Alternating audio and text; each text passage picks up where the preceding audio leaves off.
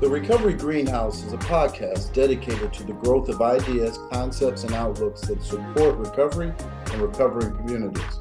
I'm Gerald Lott. I'm your host and a person in long term recovery. I'm also founder, executive director of Sauk Valley Voices of Recovery, a recovery community organization serving Northwest Illinois.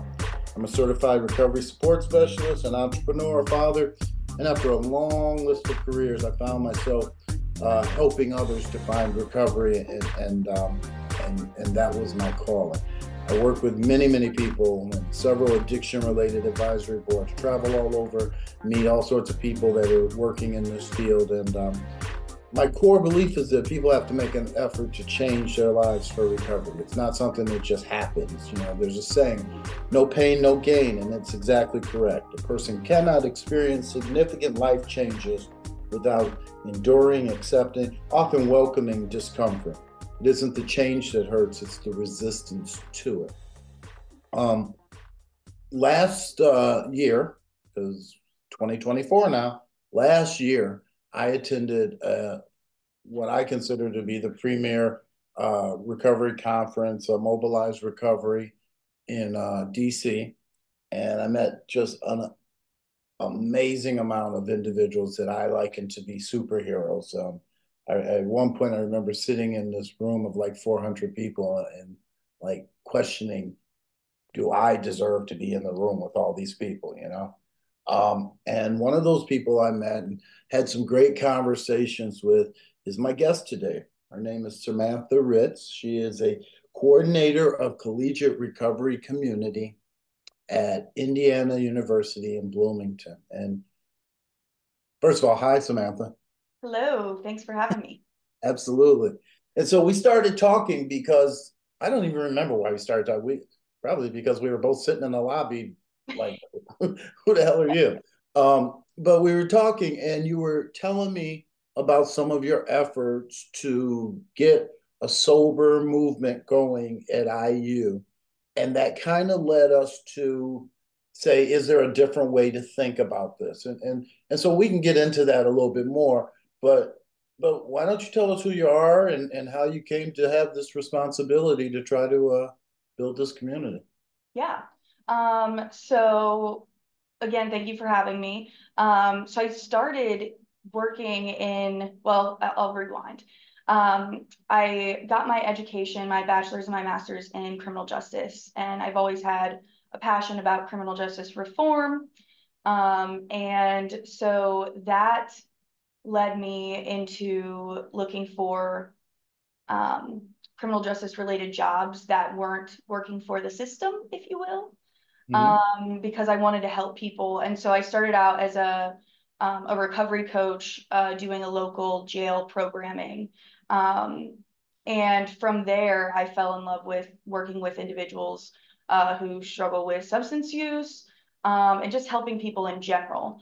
And so that's kind of what then shot me into um, i ended up managing a 28 day residential program for men um, i did that for a few years and then now i'm at the university um, and so I'm working with a little bit of a different population now, working with college students, but still have that same kind of passion and drive to help people um, who are questioning their substance use um, or wanting to, to kind of look at that relationship. Are you in recovery? I am not a person in recovery. Well, uh, so this goes into what we talk about, right? Of what what recovery is and and what that looks like. So, you know, I identify as a person in recovery um, from a lot of different things. Substance use isn't one of them um, specifically. Um, but again, if we're talking about wellness and that that kind of larger picture, then yes. So kind of a twofold answer. All right, so let's get to the real question. How are college kids different or the same as people in jail? That is a great question. And to be honest, initially I thought there weren't going to be that many differences. I was like, it's the right? same thing, you know, like substance use, you know, it's the same, you use the same kind of tactics, you know, whatever. That was kind of my mindset.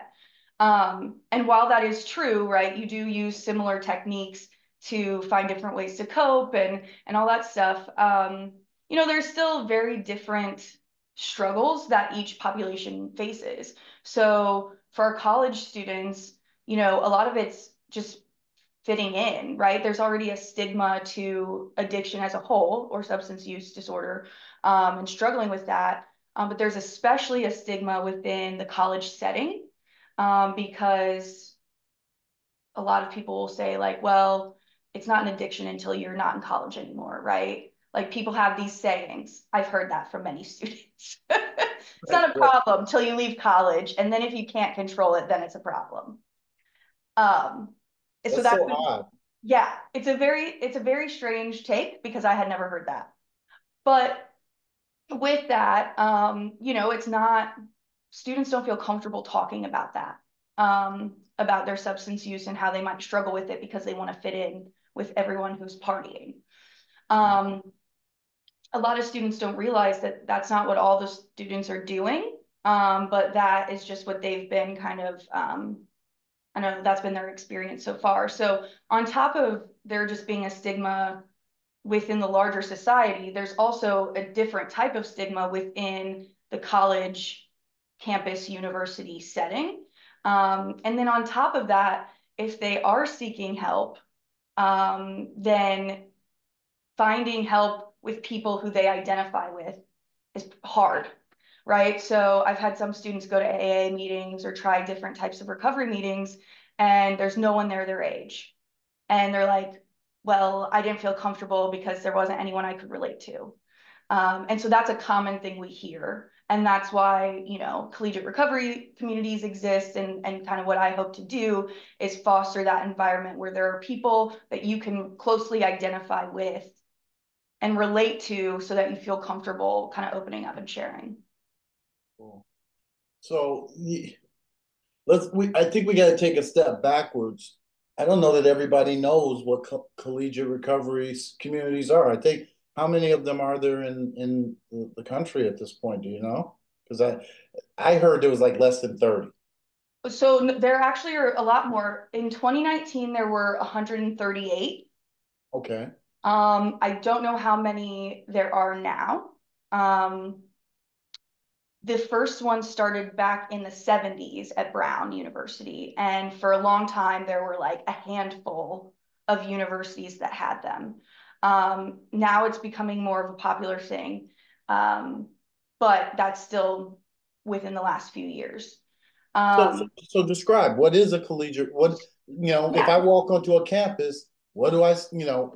Yeah, absolutely. So um, there are collegiate recovery communities and collegiate recovery programs. They're often referred to as the same things. They're a little bit different, but if you're someone who's coming on campus and you are someone who is looking for a space of people who are wanting to make some positive changes in their lives, that's kind of what that space is for. And so um, it typically involves a physical space on campus for students to hang out and know that they can go have like sober interactions in that place.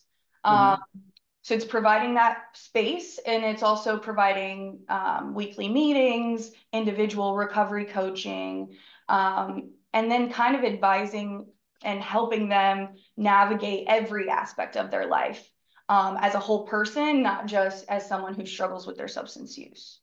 Um, and so the way that programs and communities differ, some programs are a little more intense and they have some guidelines um, on, you know, certain expectations. If you do X, Y, and Z, you'll get X, Y, and Z from us in return as part of your participation, right? Sometimes there are scholarships, other perks like that um, to incentivize people to, to engage with one another. Um, and then there are collegiate wow. recovery communities that are a little less structured where they're not necessarily and that that's how my program runs currently. Um, anyone can come to one of the meetings. There are no requirements. There are no specific rules you have to follow anything like that. So so selfishly i'm trying to help or encourage a crc to get started at northern illinois university which is 30 miles down the road here and, and kind of the center of our community. Um, and the reason being that I think that uh, college students set cool, right? that you know the world changes at the college at the college campus and then it spreads out from there mm-hmm. um, and so i we just recently had our big recovery conference at uh, at northern and before the event i was walking through campus and they had a day where all the student organizations like had a table out in the quad and i guess new students could walk by and you know find out about the chess club or the you know dolphins you know swimming and and, and and, and tobacco club or whatever you know? Um would your crc have a table out there? Is that would they you know is, is it something i get a jacket or or yeah low key yeah, so most CRCs start out as student groups actually, and then they push to become sanctioned by the university. Um, and that sanctioning just helps them get a space that the university provides them, things like that. So with that, um, different programs function differently, but typically they're um, the members, right? You want them to participate and get involved. And so they usually are wanting to do outreach in that way where they'll table, um, they'll, you know, talk about what the program is, you know, what it's about, why they appreciate it, all of that good stuff. Um, anytime I, since my program's relatively small, um, so anytime that I don't have students that are able or willing, then that's where I come in and I do all that outreach. Um, and I sit in a lot of things like, you know, a bunch of tables set up and here's a fair for, you know, whatever, new students or, or whatever. And, and we do um, provide information and, and do things like that and typically in conjunction with um, our harm reduction team as well. So, um, two two things jump to mind. The first one is uh, somebody I was talking to about sober dorms, and they they said, "Well, aren't all the dorms sober?" And I don't know if they were repeating something they heard or what. It sounds like one of those old jokes, but aren't all dorms at co- there's no college that's like you know come live in our dorm, freshmen, and we've got you know beer on tap, or you know what I mean. They're, yeah. They're, technically, they're supposed to be. So, what differentiates a a, a, collegiate, a CRC sober dorm from a, a regular dorm? Yeah. Um, so not all universities or colleges have um, sober living as part of their CRC, but there are some that do. Um, we don't at IU. However, that's not something out of the realm of possibility in the future. Um, but how it works essentially is, you know, it's kind of the same concept of like, well, it's illegal to drink. So we shouldn't be talking about students drinking, right? You know, it's that same kind of concept with dorms. So yes, they're supposed to be sober, right? There are people underage living there. Oftentimes the university have rules that say, you know, no alcohol. Um, but the difference being for those that have recovery housing within dorms, um, it functions more like a recovery house would and less, or like a living learning community if you're um, familiar with those, and less like a typical dorm that's sober. Um, so it would, it includes more of that kind of integrated, like, hey, all these people that I'm living with are also participating in this CRC group that we meet weekly and you know, I we both meet with a recovery coach and we're involved in all these other things. And so the idea there is again to um, have housing that is run a little bit a little bit different than than what a typical dorm would be run like. My guest is, is Samantha Reitz, uh, collegiate recovery community coordinator with Indiana University in Bloomington, and we're just she's she's teaching me about this uh, this phenomena. Honestly, to me, I remember my college days, and while my dorm was sober, we had the beer blast, right? We had the, you know the, the, the dance in the uh, in the the cafeteria where beer was a dollar for a giant cup, and you know um, that's that's where I learned how bad of an alcoholic and addict I am you know um and so i do agree that that college can be that great experimenting place um Did you and I discuss the movie Generation Found? Did I ask you about that? I don't remember. Have you seen it? It's not ringing a bell, no.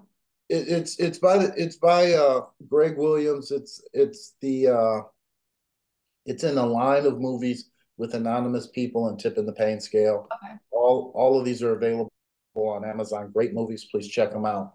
Um, Generation Found chronicles a a principal at a recovery high school in Houston. And it kind of watches her for for a year. And she's talking about what's going on and and one of the the kids in her class that graduates that year goes on to a college with a CRC. And she's talking about what she found when she got there, how she felt. Um, I, I can't recall, to be honest with you, if she stayed 100% in it or, or if she fell away a little bit and came back. But she, that's where I, I, I became aware of CRCs. I, I 58 years old. How would I know about this, right? Um, but it just struck me as such an amazing concept, but it also struck me as a very difficult sell. You know, yes, it makes so much sense. It's like orthopedic shoes, right? That's a very great analogy. they make great sense, right? But really, who wants to wear them? Yep. Yeah. That's, yeah. That's so, spot on, to be honest. Yeah. You know, so for me, it's like, how do you convince what college students are what 19 to 25 mm-hmm. to declare themselves an alcoholic already and start living a healthy life?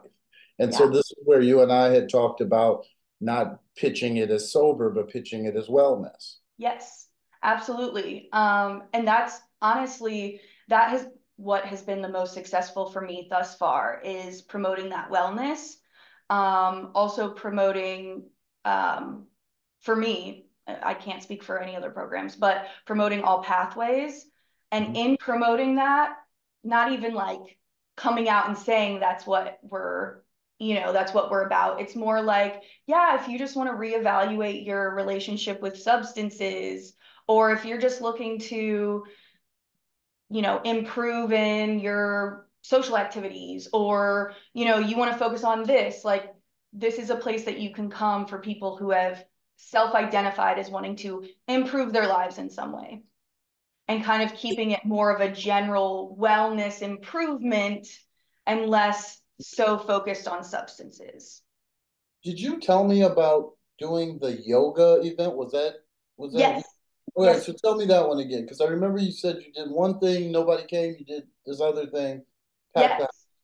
So yeah, so every year for Recovery Month, we throw together some different events to kind of raise awareness that we exist, because most people don't know we do, um, and to try to get more people involved. And so we've had various events. Um, we did like a rock painting one, which was really fun and, you know, cool, but like a couple people came.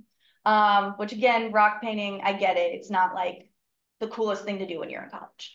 Um, but we have also done um, two events. We've collaborated with our rec sports um, and we've done yoga as well as um, a spin class.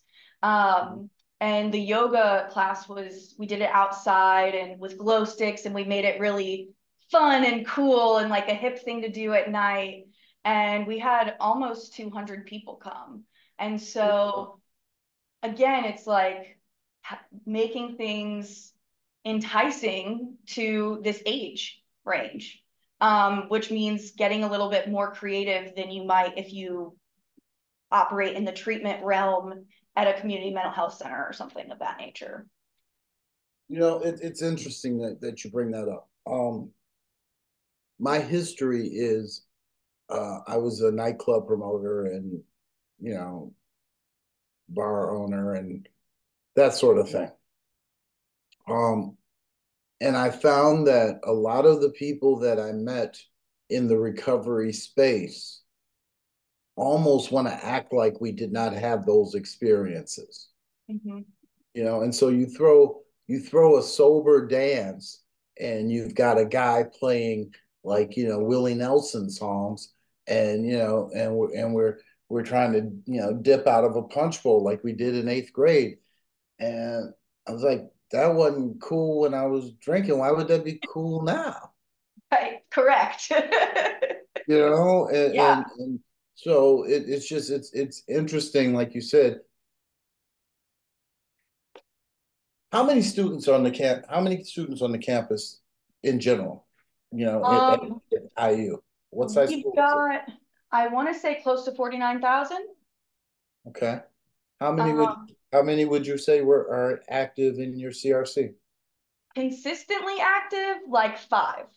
Um, yeah, but I have we have a group chat that we continue um, that alumni can stay in, um, and we're definitely way into the double digits there with that. And so there are a lot of people who are involved um, in the group chat and promoting different local events and things like that that might not have a schedule that fits with ours or things of that nature. So we're very very small compared to how big the university is. Um, and what that just tells me is that there's still a lot of work to do and there's a lot of people to reach um, because I know for a fact that there are plenty of other people who could utilize the resources that are there. They just might not know it exists or know want to ask for help yet or have an entice like get invited to an enticing cool event or whatever. Right. right. But you know, if you want to invite them over to try on orthopedic shoes, right? They, they would, they would, you know, the ones with the Velcro. Yep. Let's let's use a conservative ten percent as what your estimation of the population that would have some kind of a drug, alcohol, or other recovery related mm-hmm. issue, gambling, porn, right? Absolutely. All are welcome in your CRC. Mm-hmm. If you've got 49,000 students, you should have, you know, 5,000 students that are of that universe, Venn diagram, right? Yep. And you've got, you know, maybe a few dozen. Yeah. So what do you do to turn the few dozen into magnets? yeah. right? Because we know alcoholism and addiction tends to separate us from the pack, right? Pulls yes. me. Um, I remember when I was in college and my my addiction was going really strong. I literally just stayed in my dorm room. You know, other than the classes I absolutely had to go to, I just stayed in my dorm room, suffering alone. Um, when I was trying to beat it, I was ashamed and I didn't come out. I can't imagine your recovery people are captain of the football team or head cheerleader. They're they're probably not out there, you know, running for prom queen or whatever you yeah. do in college. How do you turn them into magnets to attract? Yeah. Well, for starters, I wish I had a foolproof answer for this because that would make my job 10 times easier. right. Um, but this is something I'm continuing to figure out. Um, and I think ultimately it comes to letting go of what I think students want and letting the students determine what they want and need. And um, that's been a difficult lesson to learn again because I was coming from a very different um, setting prior to working uh, with collegiate recovery, and it's it's been a lot of trial and error, a lot of focus groups with students, um, and a lot of kind of intentionally doing very different things than um, I guess your typical college outreach approach would be, right? Because again, you said, you know, you were alone in your dorm, right? It's not like you were going out and seeing everyone in the light and, you know, um, and so we know that a lot of students struggling aren't are the same as you, right? They're in their dorms, they're not out and about. And so it's kind of being strategic and intentional about how you're getting your information out there. Putting a table up and tabling at locations that aren't typically heavily tabled or that aren't your typical like where all the all the main people are, right? Because the people who are already involved in things are not necessarily the people that need this. Right. And it's the people who aren't involved. And so it's getting letting the students speak for themselves, but then also getting that student buy-in, um, which is where some of the incentives that some different programs have come in. Um, and then, you know, providing services, events, activities, and things that the students express that they need and want. Um, and so, yeah, I'm I'm constantly looking for new ways to to do that. Um, a lot of it is also getting involved with the local community because, you know, as much as people find out that they have a problem in college, there are also people who already know, hey, this is my deal. You know, I know that there's 12 steps in the community. I know that there's this in the community, and they go and reach out to those resources. So making sure that the local community, recovery community has information about what we offer so that when students go there, that's a, another push. Is the 12 step community in Bloomington writ large, right? Yes. All the AA meetings, NA meetings, all the hospitals, treatment centers, are they supportive? Are they active in your CRC? Do they do they come and you know do they sponsor people? Do they attend events that you guys throw or yeah, so um, the local community has been fairly involved, at least um, to the extent so far of um, referrals, um, both to and from. Uh, it's been very helpful that I've worked in this local recovery community because I know a lot of people who are making those referrals to me. Um, so that's really kind of streamlined that process and been very helpful. Um, but so there is, I've interacted with a lot of different local um, 12 step treatment facilities, all of that good stuff. Um, I'm constantly meeting with other local um, or new treatment facilities that come up to kind of, again, kind of, if we have someone that we think is going to, you know, is a college student and we think it's appropriate for them to come here, then we'll refer them and vice versa. So um, we typically don't end up making a lot of referrals to treatment. It's more mostly people are leaving treatment, coming back to college, and then they're kind of um, finding us along the way in that in that process. My guest is Samantha Reitz from Indiana University Collegiate Recovery uh, Community Coordinator. We're going to take a break for a second, and when we come back, I got the doozy of a question for you. All right. All right. The Recovery Greenhouse is sponsored by Fresco on First, a high quality cafe dedicated to using only fresh and natural ingredients, offering a variety of dishes for breakfast, lunch, and dinner. Along with grabbing a bite to eat, one can also stop in for a smoothie or enjoy a cup of coffee at their espresso bar. Now available is the Fresco Event Loft, a 4,000 square foot space with wide open floor plan that overlooks First Street. It's perfect for birthday parties, baby showers, graduation parties, corporate events, and more. They've got beautiful hardwood floors and all the room you'd possibly need. And don't forget, Fresco on First offers dine-in, curbside pickup, delivery, and catering. They're located at 216 West First Street in Dixon, Illinois, opening at 7 a.m. Tuesday through Sunday. Stop by, I've had the food, and it is delicious.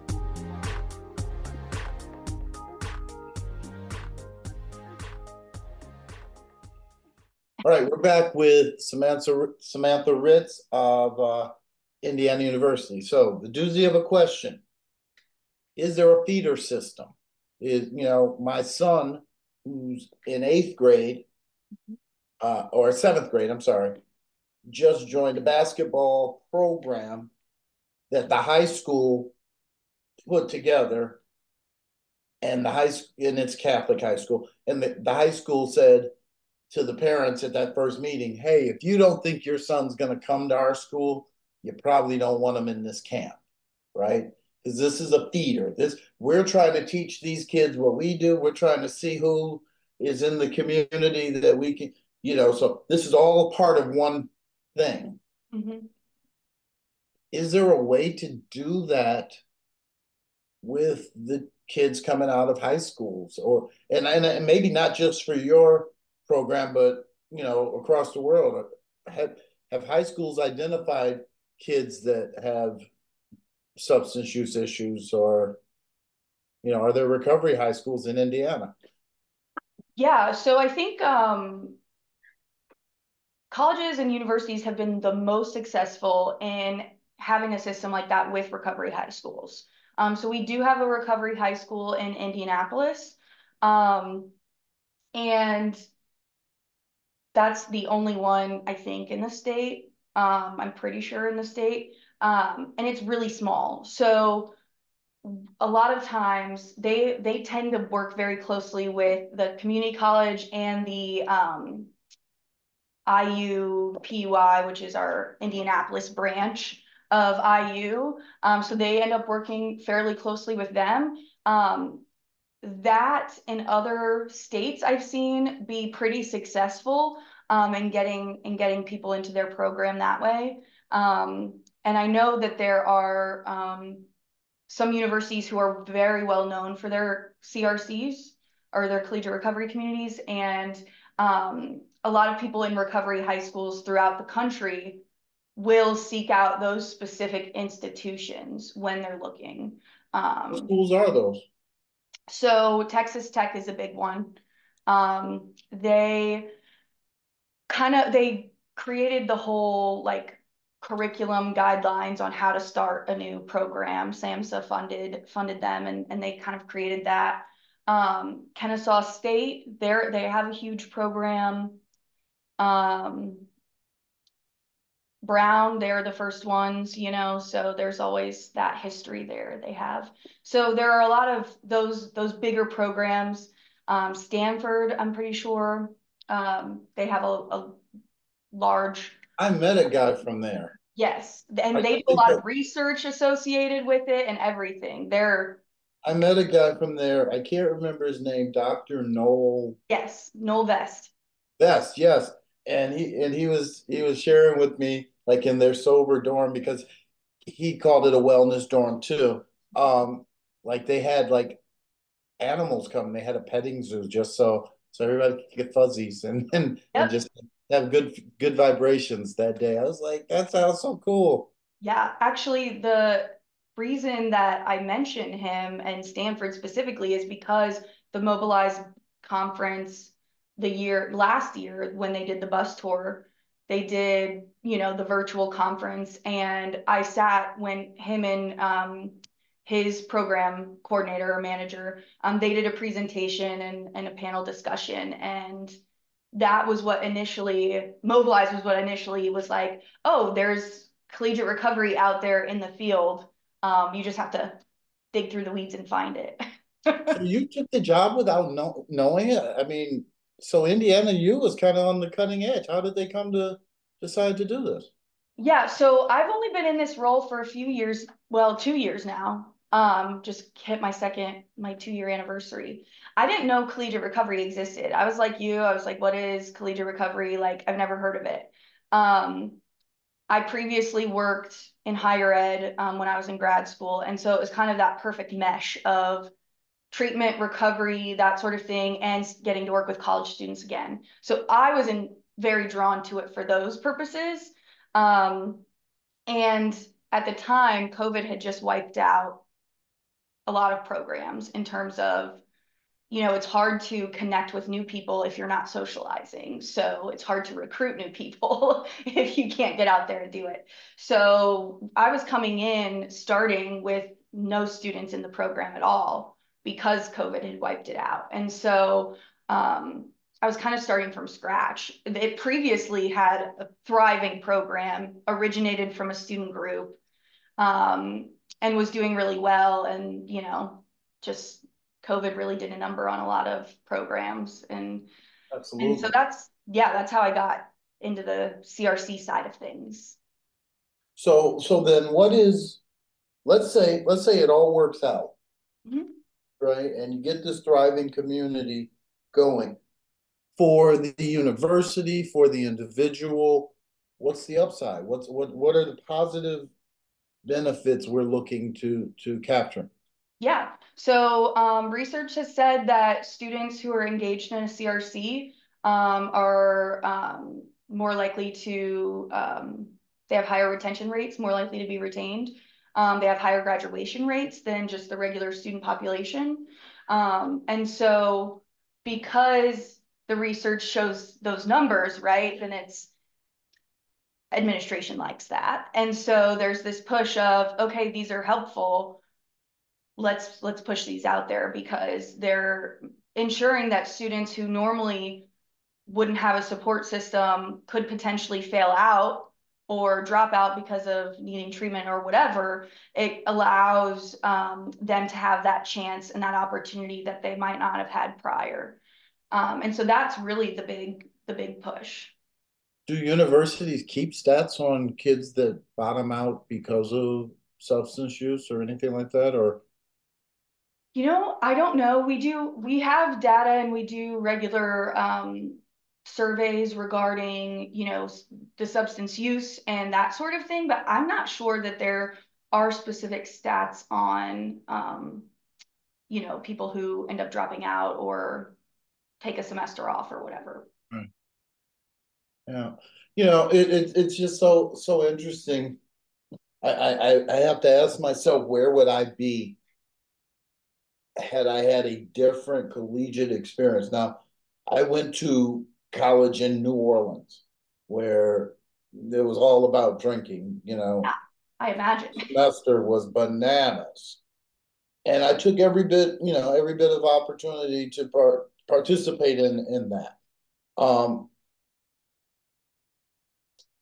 and I, and I don't, you know, you, you can never unring a bell, right? You can't go back in time. So I, will never know. But I, I, I know I would have, uh, it took me five years. I think I would have gotten done in four. Um, certainly there were classes that I deprioritized because they were early in the morning, you know, which I think I could have done better in. Um, so overall, you know, I think that would have been interesting. Also, if if I was only focused on the sober, Mhm. those would have been the benefits. But then to have the wellness, you know, in it, the the better diet, the exercise, the, the you know, the mindfulness and meditation. Yeah. You know, I, I I, I would I would I would highly recommend a program like this to any any student that I I'm a yeah. We've So, um, so where do we go? How do we how do we how do we get more more people involved? How do we build it? yeah. So um, right there's um, the Association for Recovery in Higher Education, ARHE. They are the um, kind of hub for collegiate recovery um, and collegiate recovery programs. And so they are currently in their pilot phase of accreditation. Um, and so the hope is that you go through this accreditation process. Um, I was fortunate enough to um, participate as one of the um, external reviewers um, in the pilot. And basically you get accredited and then if you don't meet the standards, then they will continue to provide you with technical support until you do. Um, and then in addition to that, it allows for um, staff at universities to go back to their administration and say, hey, we were reviewed and look at what we need or they can advocate for themselves hey we don't have enough staff for how many students we're serving or um, we really need a physical space for this this group of students or whatever. So the hope currently is with that accreditation, um, bringing more programs and, and allowing there to be more support um, for those programs. And really, I think it's again just getting more programs started in more institutions. Um, so tell me the association again. I, I lost that. Yeah, it's the Association for Recovery and Higher Education. Recovery in, like yes. I in. Yes. So they got to have like a cool acronym. Yeah, ARHE. It's not that great, but I like that. ARHE. yes, they've they've been amazing. Um, the um, current director was at the Mobilize conference, for example, so I got to meet her for the first time, which was nice. Um, and so they really are who they have just updated and set new standards and recommendations for CRCs, and they have a ton of resources on how to get one started or get one going, um, and how to advocate for yourself, all of that good stuff. Um, the hard part is it takes someone if there if a program doesn't exist already it takes someone to advocate for the institution to get a program and i think again that's the hard part. It's easy to advocate for a program that already exists if you need help and support in it. It's not as easy to advocate for something that completely doesn't exist. Right. Um, right. It's like we, we we need rocket ships. Like yeah. right. So um, I I think getting it to a point where everyone knows, oh, this is a regular part of college, right? CRC, like we both were like, we never heard of that when we were in school, right? Like it didn't exist at my university. Um, and so if we can get it to a point where it's like everyone knows, hey, this is a club or this is an opportunity um, and a service that's provided at multiple institutions, um, I think that's one way to kind of increase engagement across the board. I have a 17 year old son right now who is uh, applying for college, senior. Um, and, you know, on his applications, he has put everything he has ever done. You know, uh, you know, I was a Boy Scout, I was in drama camp, I was, you know, whatever it's done. Um, and and this isn't my son he's never had an issue but i can't imagine a student putting as a as a qualification or as a positive that they're two years sober mm-hmm. right because the implication would be yeah but what about two years and a month ago yeah right and so I think it would be really awesome if we got to the point where kids are putting that on their application and schools are giving them, hey, you know, join our CRC. Here's an extra thousand buck, you know. Yeah, absolutely. Sober guy scholarship. Yeah, because in all reality, what that says to me, which it says something different to you and I than it will to the normal person, but we see that and I'm like, dang, they're dedicated, they're determined. I want that person. And yeah, a guy that can get two years sober at 19 is is amazing to me. Yes. so if we could get to the point where this is so common, right? These programs and these things that exist, and that the stigma is is not nearly as severe as it currently is, to be able to have that be a positive attribute. You know, I really think that that could work for a lot of people's ben- a lot of employers' benefits. Mm-hmm. Um, to acknowledge like wow that's impressive like good for you that shows me you can you're determined you're dedicated you can get things done and i think that personally that it should be a, looked at as a positive attribute as opposed to people being like ooh i want to keep that a secret or i don't want them to know. Right.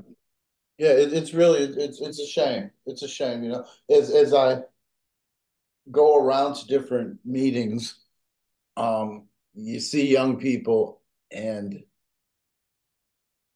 you know i hate that they're starting off already with shame.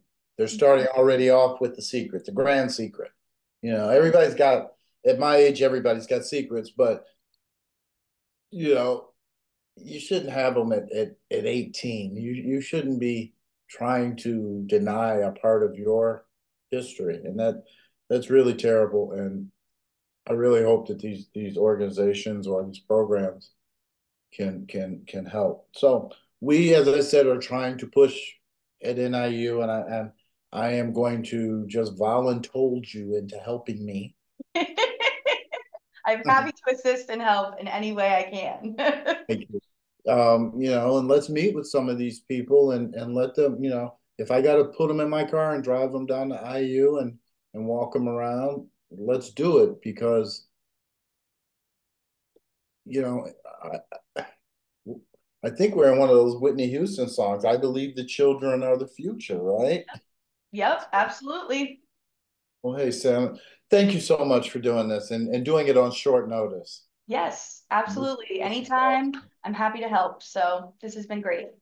Awesome, awesome. So everybody at home, that's been Samantha Reitz from Indiana University, coordinator of collegiate recovery community, um, rock star in the, the uh, recovery world.